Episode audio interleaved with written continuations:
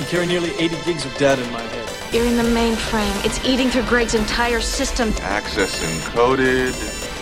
Gigabyte of RAM should do the trick. We're in. We're in. We're in. We're in. We're in. Hello, and welcome to We're In, a podcast that gets inside the brightest minds in cybersecurity. I'm Blake Sobczak. And I'm Bella DeShantz Cook. We have a very special guest for today's show, renowned philanthropist Craig Newmark, perhaps best known for founding, well, Craigslist. Fun fact I once made ends meet working at a paint shop while slinging furniture on Craigslist. That was back in the early 2010s, and it could be surprisingly lucrative. Believe it or not, I have actually never made a Craigslist purchase. Well, it's not too late, and we will hear a little bit more about Craigslist today. But the main reason we invited Craig to be on the show was his whopping $50 million pledge in early 2022 uh, in support of what he calls a cyber civil defense initiative through his namesake philanthropy. Craig will explain exactly what he means by cyber civil defense, and we'll talk more about the impact that some of that money is already having. Uh, but first, let's hear a quick word from our sponsor. We're In is brought to you by Synack, the premier crowdsourced platform for on demand security expertise. Synack delivers 24 7 pen testing, intelligence, and vulnerability management from a global network of vetted and trusted researchers. Their work is enhanced by smart technologies to accelerate your critical cybersecurity missions. Synack gives businesses the best chance of finding every vulnerability that matters. Find out more at synack.com. That's S Y N A C K.com. So, Craig, thank you so much for joining us on the podcast. Uh, I want to jump right into it. In April, you committed through Craig Newmark Philanthropies to donating $50 million to an array of organizations that help Americans face escalating cybersecurity threats. That is a big chunk of change. Can you share your reasons for doing that and the rationale behind that? Our country is under increasing attack by people who wish us harm. I figure uh, I can help, uh, so I should. Like I tell people, a nerd's got to do what a nerd's got to do. Love that expression. Incredible. Was there was there a moment that sort of brought you to that mindset though? Like was there a specific moment in time, maybe an event or a particular hack that made you think, "Oh, I should really care and start doing something about the cybersecurity threat?" It was just a gradual realization, accelerated a bit by conversations with Kelly Bourne from uh, Hewlett Foundation and their cybersecurity project. Uh, somebody needed to stand up. And frankly, uh, cybersecurity is something that I know something about. So I figured I was the guy. What's sort of your experience in the cybersecurity realm? Um, frankly, my thesis work uh, had a bit to do with security way back in 1976. And so over the decades, I've been uh, paying intermittent attention to cybersecurity issues, uh, sometimes more than other times. For example, when I helped build home banking for uh, Bank of America, I was one of a couple of people who kept saying, we need to think about this. My contributions to that project were minor, but uh, I was persistent. Well, since you're we're going back in time here a little bit to your thesis work, and I did want to, you know, get a chance. It's not often that, that I get to, you know, talk with an internet pioneer here. And so I really wanted to go back and ask about the well uh, or the, the whole earth electronic link. And I guess, you know, that gained notoriety in the 80s and 90s. Many of our listeners, I'm sure, are familiar with that. Uh, how did your participation in that internet salon kind of shape your views on these subjects? Yeah, I joined the well right around uh, 30 years ago. And the community spirit was a big deal the idea that people should uh, help each other out, should give each other a break, now and then should even be uh, one's brother's keeper. Uh, that spirit was very much part of the well. Uh, when I moved to uh, San Francisco about a year after, I found that spirit alive and well, um, not only at the well, and I went to a few of the parties, but I saw it there. I saw it at the meetings of the virtual reality special interest group, uh, people could uh, help each other and everyone got ahead. Going back to your commitment through your philanthropic organization to helping uh, protect against cyber attacks, what areas are most interesting or maybe most frightening to you? Of greatest interest is just the need for everyone to pitch in and play a role, much like people did during uh, World War II. Um, the idea is that we all, if we're any good with computers, should learn how to protect our stuff, whether it's uh, Wi Fi in our systems at home or our phones or notebooks when we're on the road. Uh, everyone should uh, be able to do that, but it does require additional education um, for what I'm calling cyber civil defense. The idea is that at home, you should have some idea of what's going on on your network. Um, and overall, you should have software running in your systems to tell you if something fishy has happened. Some of that software exists, some doesn't. But in terms of the people I've helped fund, uh, I've helped build a network, a team of people uh, focusing on that kind of stuff. For example, uh, Consumer Reports, they're doing a lot of curation work. That shouldn't be surprising since they've been doing that for 85 years. Back then, the washing machine was high tech. Now uh, we have to be concerned with our internet connected devices like our cars and coffee makers and refrigerators. Consumer Reports is such a trusted authority in so many realms of product reviews. And I remember even, I believe it was uh, Virtual Private Networks that they did kind of a deep dive into the value proposition. And maybe oftentimes some of these cyber tools are misunderstood. I, did, I was hoping you could speak a bit to the challenges of building this cyber civil defense, right? You have so many people who might not be as technically astute or know what to do with like enabling multi-factor authentication or setting up password managers or taking some other steps uh, how do you get through to those people? And, and are the organizations you're supporting working on that dilemma? Well, in terms of getting the people to do the job, uh, I'm uh, working with people who I can see already know how to do it. Consumer Reports in particular, but there's also the Global uh, Cyber Alliance. And then there's a bunch of people, a bunch of groups who are doing good work uh, educating people. That includes Girls Who Code, uh, the Girl Scouts, uh, Vets in Tech, which trains uh, vets and their and military spouses for careers in technology. The idea is that a lot of people are doing a lot of good work already. I guess my job is to help them do that and maybe to get them to uh, work with each other. Sometimes that's the hard part. You have to uh, remind people that uh, we uh, succeed when we work together. And that's uh, showing a lot of promise and I think is beginning to work. And on that, you know, with this idea of organizations that are specifically for getting more folks into cybersecurity, what do you think is holding people back? Like, what's holding us back from getting more people into this field? A lot of it is getting people the education in basics so at least they could protect themselves. Um, and then the education, which can take them from the basics seamlessly into professional level education. So the theme of the teams that I work with are let's get some education out there and necessary tools for civilians, including myself. And that education should lead someone to reflect that, hey, if they're good at uh, cyber on that level, and if uh, they're if they find it an interesting challenge, then they can consider a career in that. So basics, and then for people who are good at it and who uh, are looking forward to that as a career, then they can proceed there. I was really amazed to read in a recent uh, ISC squared report that in 2022, I guess we hit a record number of cybersecurity professionals in the industry worldwide of 4.7 million. And I was just, that number really struck me. I was really impressed by it. But then the report goes on to say that there's still this shortage of millions of individuals. I think the number floated was something in the 3.4 million range. How do you scale up addressing this challenge?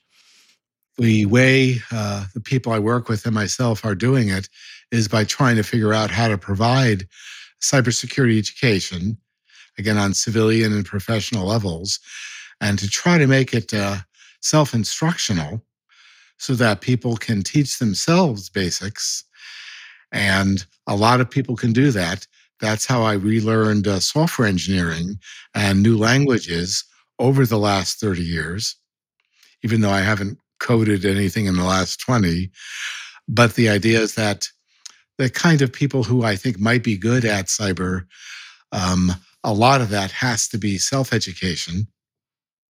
I don't know if that's true. That's just what my gut tells me. I think a lot of the information that I got when I was first getting into the field was self-taught.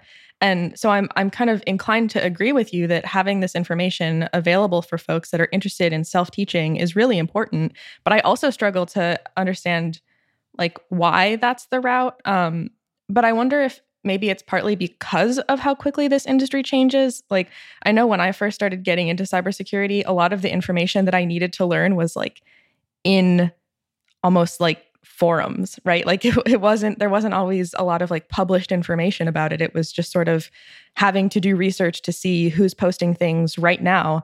But as folks that are already in the industry, how do we help create resources and learning opportunities for folks trying to get into the industry? My guess is help the people who are building the material, again, like the Girl Scouts. The idea is they have uh, cybersecurity merit badges already, but more work needs to be done. And then we need to take that education and education from uh, other places and make it available to everyone. That has to be accompanied by uh, the software people need, and some of it may not exist. And finally, there may be, be a big need to create uh, teaching environments. For example, um, in the transition from civilian to possibly professional level education, we need to uh, make it easy for people to work with others to build a network and defend it. And then uh, conversely, to work with a team to uh, attack networks.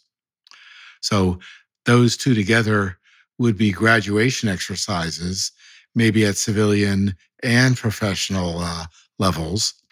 The deal is we all need our home systems to be uh, periodically uh, pen tested um, because that's a big deal for uh, everyone to some extent. It's a much bigger deal, of course, for people who may wind up being targeted one way or the other pen testing is music to our ears here at uh, at, Synack. We, we do uh, we do know a thing or two about that, I will say, and uh, it is important ultimately. But both postures are right, and even this notion of defense and getting the word out to as many people as possible. I love this idea of a cybersecurity nutrition label. I, I, what do you mean by that? Well, what I mean is what the uh, White House is talking about in that a product with a cybersecurity nutrition label is basically a product which has been tested in good faith to be reasonably secure against uh, malicious hacking. For example, uh, you want your car to be tested so that you have confidence that a hacker won't steer it in the wrong place when you're on the freeway or maybe driving along a cliffside road. Uh, you want some confidence that your uh, coffee maker won't engage in a uh, distributed uh, denial of service attack. You want some confidence too that the uh, that your coffee maker won't try to poison you. And since uh, people like me have uh, unintentional bioweapons development going on in the back of our refrigerators, we uh, want our refrigerators to be relatively safe from hacking. And most of all, of course, we don't want all the refrigerators, coffee makers, and other appliances. We don't want them networking, networking together, achieving sentience, and then harboring ill will towards us. It would call itself Skynet. And the next thing you know, it's going to send Arnold Schwarzenegger back in time to uh, kill someone who would otherwise prevent the rise of the machines. See, as alarmed as I should be about that last statement, it's really the shrimp that I just remembered in the back of the refrigerator that has me more worried at the moment from your earlier comments about uh, needing to stay on top of these things. Uh, but uh, actually, you, you, talk about you know all these devices and, and connected uh, uh, technologies. Uh, I remember one of the most striking examples, actually, uh, Andy Greenberg over at Wired uh, demonstrated that live hack of, I believe it was a Jeep Cherokee, if I'm not mistaken, not to pick on particular brand, uh, where as he's driving, these elite hackers were able to break into the car and grind it to a halt on the freeway and kill the engine. And it just, it blew my mind to witness that and, and see kind of where we're headed as a society. Uh, so, uh, yeah, and now these conversations are happening, as you mentioned, at the highest levels in the White House. Really, are you part of those conversations, or have you been monitoring with interest? What I'm doing is funding the people who are doing the actual work, who are going to the White House. For example, the people at Consumer Reports. We are uh, talking about it pretty actively. The deal is, it's for real. Uh, the Consumer Reports people ha- are really good at this kind of stuff. They'll be working with NIST and other people who are really good at this stuff. And I'm working with the Aspen Cybersecurity Group to make it happen. The idea is that I can uh, provide the resources needed for people who do good work to do more good work and to do it um, collaborating in partnership with other groups to do the uh, work. My job is to provide those resources to bug people into working together and then to remind them over and over to be uh, working with each other. And that seems to be a thing which is already, uh, you know, somewhat successful. Yeah, I was going to ask: Are you are we any closer to the uh, this notion of a of a cyber civil defense since you made the announcement of this $50 million pledge? I want to think so. I see people working together that uh, normally might not, because collaboration is much harder than it sounds. So people are working together. Uh, we'll be working with a lot of different groups, even uh, CISA and the part of the White House uh, National Security Council that does uh, cyber. The deal is that people want to work with each other and maybe they just uh, need someone uh, bugging them to do it. As I uh, also I like to uh, refer to uh, the way that well, what Batman would say. maybe I'm not the nerd you want, but I'm the nerd you got. I I did want to flip back to Craigslist for a second and just you know as you were spinning that up and and, and as Craigslist was starting up I understand, you know, this is with the caveat to listeners that, you know, I understand you haven't had an active role there in many years, but I, am curious, were you faced with any big cybersecurity challenges getting such a huge network built? Well, when it was just me, or maybe in our first year when I was still foolishly acting as CEO, um, I would tell people, hey, uh, think about cybersecurity I would ask specific questions, for example, regarding firewalling and subjects which I barely understood, like uh, SQL injection. Uh, I would, uh, from the beginning, I would talk to system administrators about making sure that things were uh, patched properly, because that was true, for example, when Craigslist ran as a, a guest on someone's servers. It was true when we were running on a machine which was administered, uh, you know, as for people who were doing uh, us a favor, and then into the actual uh, real days of Craigslist. Um, I did turn down the CEO role after probably uh, less than a year of doing so.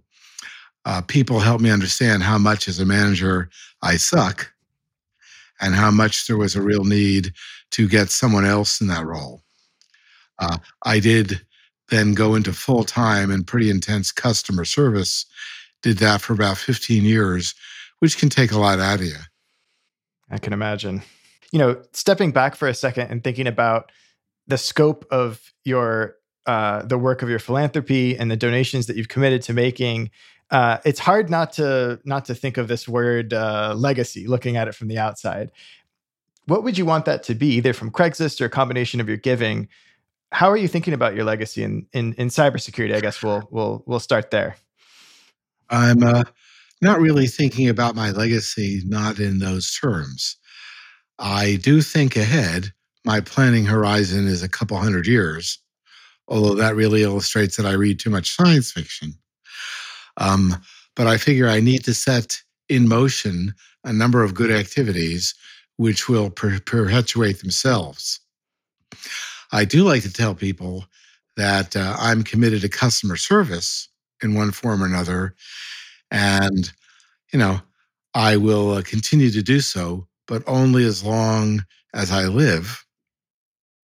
After that, um, well, I'd like to say it's over, except I'm now working on things including hologram Craig, but that's for another day. Oh my goodness.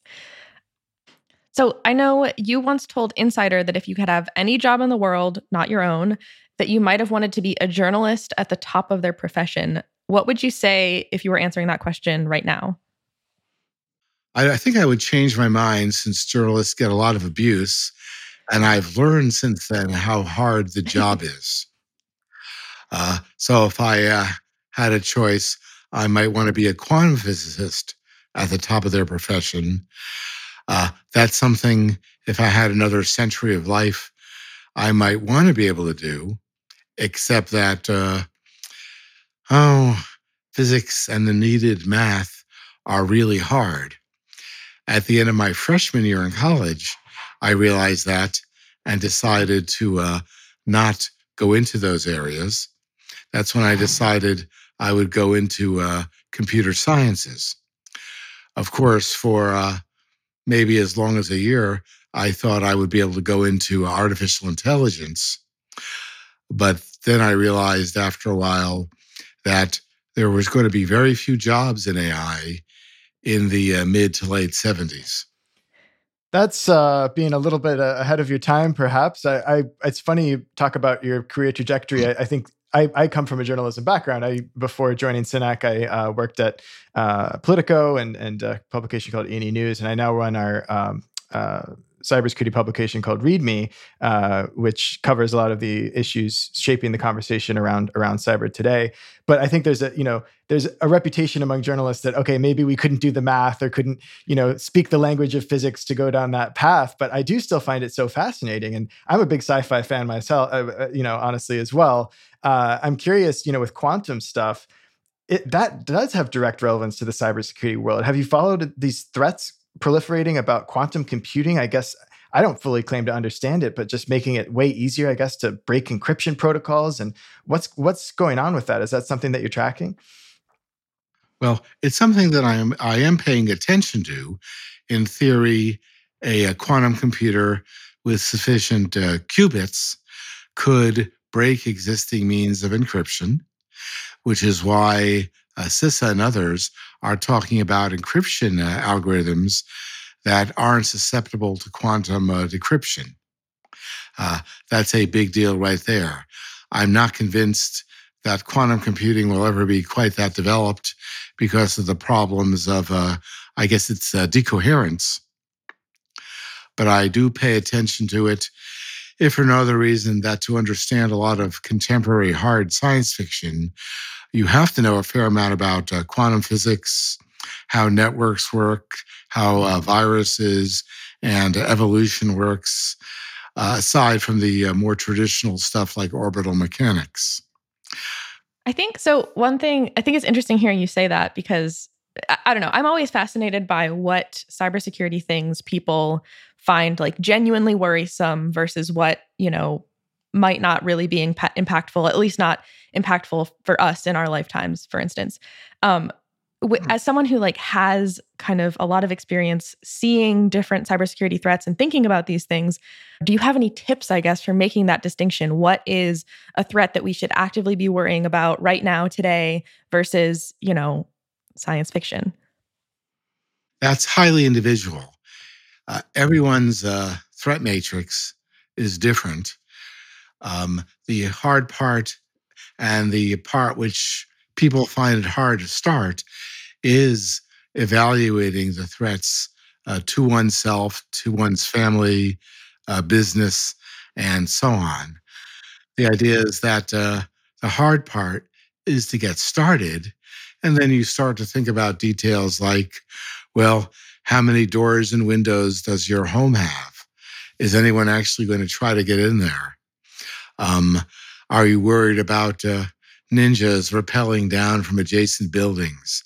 Uh, repelling ninjas is not part of my threat matrix. And uh, I'm uh, working carefully that uh, that should never be a part of that. Do you think that that is like that exercise of understanding your own threat matrix? Do you think that that is uh, something that is or is not well understood kind of by the general public? I don't think the need to think about it is generally understood. Um, and the problem is that a lot of people uh, overreact to, to possible threats. That's particularly true regarding uh, street crime these days, because there are uh, corrupt people in politics and media who find it profitable to wildly exaggerate crime in the uh, in the U.S. right now. These are real problems, but you don't have to live a life of fear. Some people like to live uh, fearfully as a kind of hobby, and we need to encourage uh, people uh, who might indulge in that to avoid uh, panicking. There are real problems, but uh, if you're uh, worried about it all the time, then you've already lost. Well, speaking of real problems and fears, based here in Washington, D.C., and with my background in journalism, it was with some degree of alarm that I witnessed some of my fellow uh, countrymen uh, marching for reasons that I thought were not founded in, in the reality that I experienced. And that was uh, certainly around the election issue, around the validity of certain results. Uh, it's been very eye opening to uh, to me to see that sort of play out and and to see how deep rooted some disinformation can really be in our society. Uh, I know that's that's been an area of interest for you as well. Uh, can you speak a little bit to that piece? Well, right now, our uh, country's adversaries use disinformation as part of what they call a hybrid warfare to divide us and weaken us as a country. Um, however, dealing with that kind of stuff requires the communication skills that you don't find uh, with a nerd. And uh, well, like, have you met me? Um, and so what I've done is I've uh, helped people who are good at this stuff learn how to deal with the issue.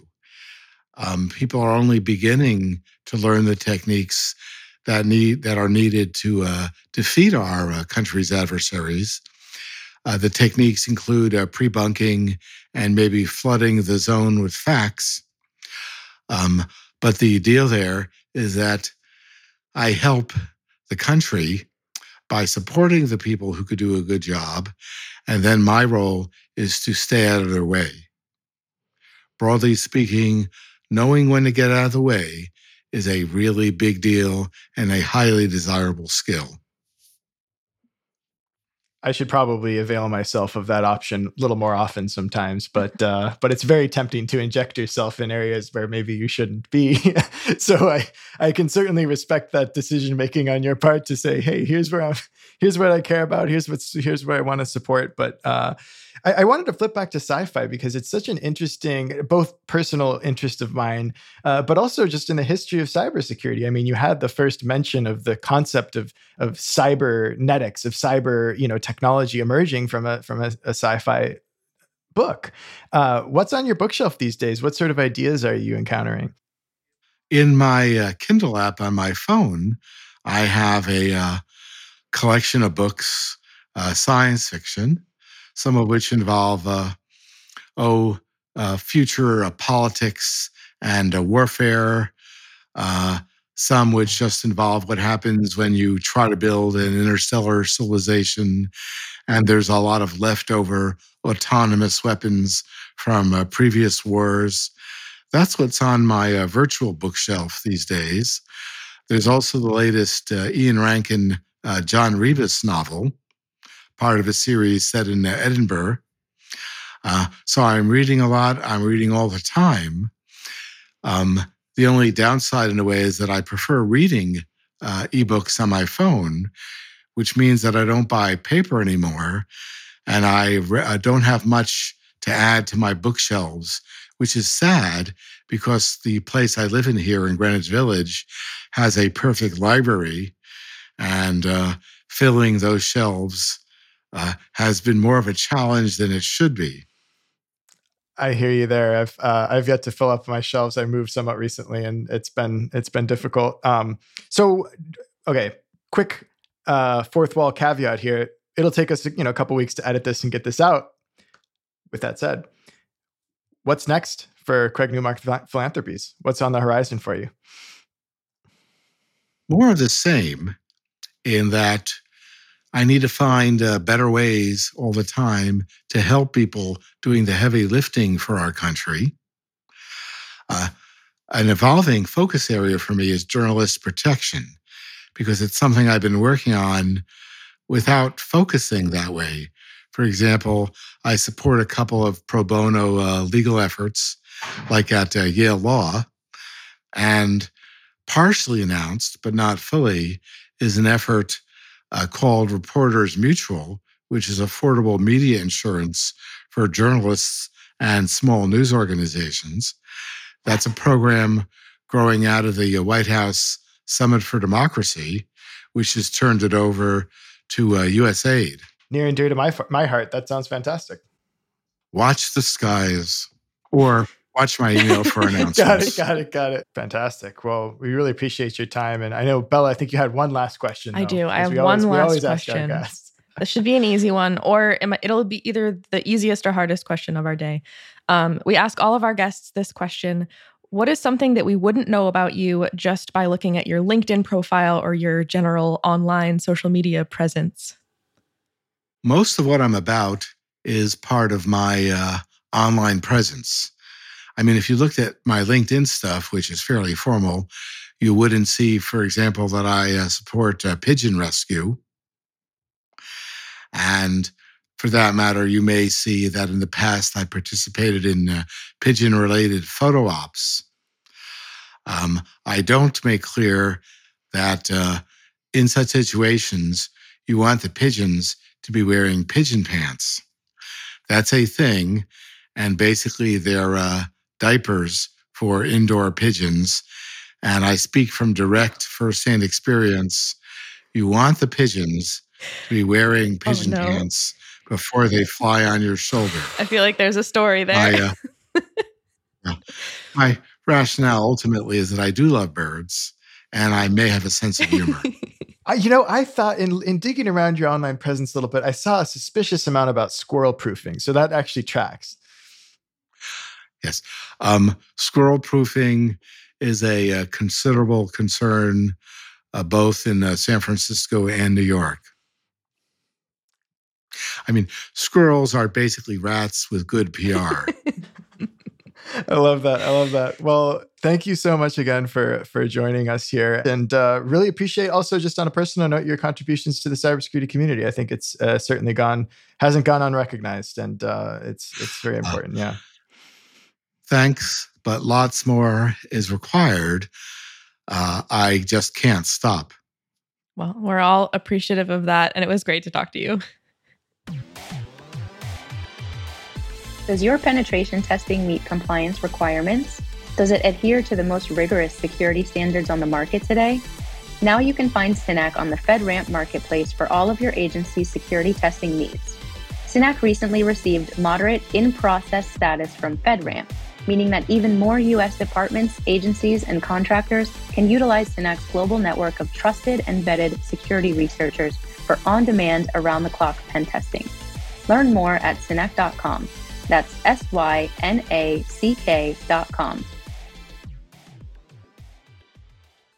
If you like today's episode, please give us a five star rating and subscribe wherever you're listening to this. It'll really help us get noticed on your favorite podcast platforms. Also, you can share this episode with your friends and make sure to check out all of the other fascinating people that we've already interviewed. We're also open to your suggestions. If you know someone that we should be talking to, drop us a line at we're in podcast at synack.com. That's we're in podcast at S Y N A C.